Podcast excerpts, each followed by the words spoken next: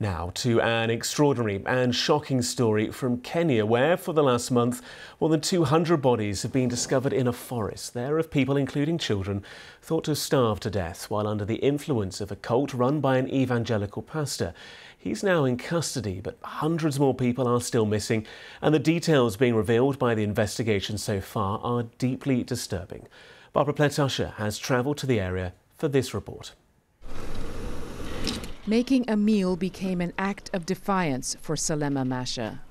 Just a few months ago, cooking food for her family was considered a sin. Salema rescued her five children from a Christian doomsday cult. She was told they must starve so they could see Jesus. If she hadn't escaped, they would be dead.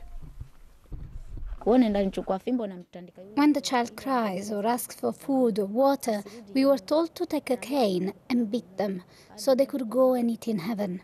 So I thought about it and I said, I cannot go along with this. And I can't eat while my child is starving. But how come so many parents could? Salema asked many questions about the meaning of the deaths all around her. We would gather every Saturday, and the pastor would tell us the world was coming to an end. He said we should fast and die because if we delayed, heaven would be full. But when I was fasting, God spoke to me. He told me this wasn't His will. Salema and hundreds of others had moved to the vast Shakahola forest, invited by their pastor. He sold them plots in what he called a new holy land. Now it's a crime scene digging up mass graves filled with his followers. Unearthing grisly details. There was an order of death. Children went first, but not the pastor's children, and he went last. Those who resisted were beaten, even killed. Some of the bodies were strangled or suffocated. But dozens have been found alive. Victor Kaudo is a human rights activist. In this video, he's seen aiding two survivors. Not all of them wanted help. This elderly woman believed her rescuers were blocking her path to heaven. She's calling to Jesus. Yes, Jesus, come and save me from these people. These people are murderers. These people are killers. Praise Jesus, he says. This is the man accused of ordering mass suicide, Pastor Paul Mackenzie.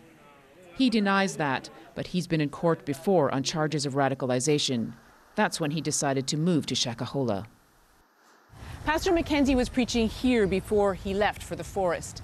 And after he was arrested, locals came and attacked the property. You can see that they've destroyed the church walls. People here are very angry about what happened. They're angry at Mackenzie and at the authorities for how they handled it.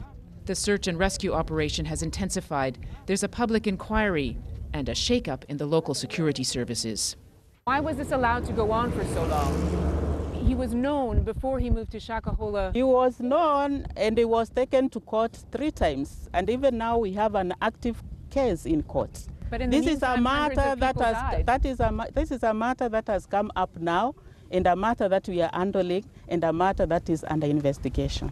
Thank you. Hundreds of people are still missing. Urbanus is searching for his brother's family.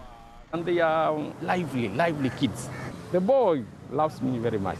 He'll just run after me, oh, uncle, uncle. You still have hope that they might come running to you? That, that's my prayer. That's my prayer. The horror, the sheer scale of it, has settled deeply into this community and traveled far beyond it. The agonizing question still of how this could have happened. Barbara Plett Usher, BBC News, Southern Kenya.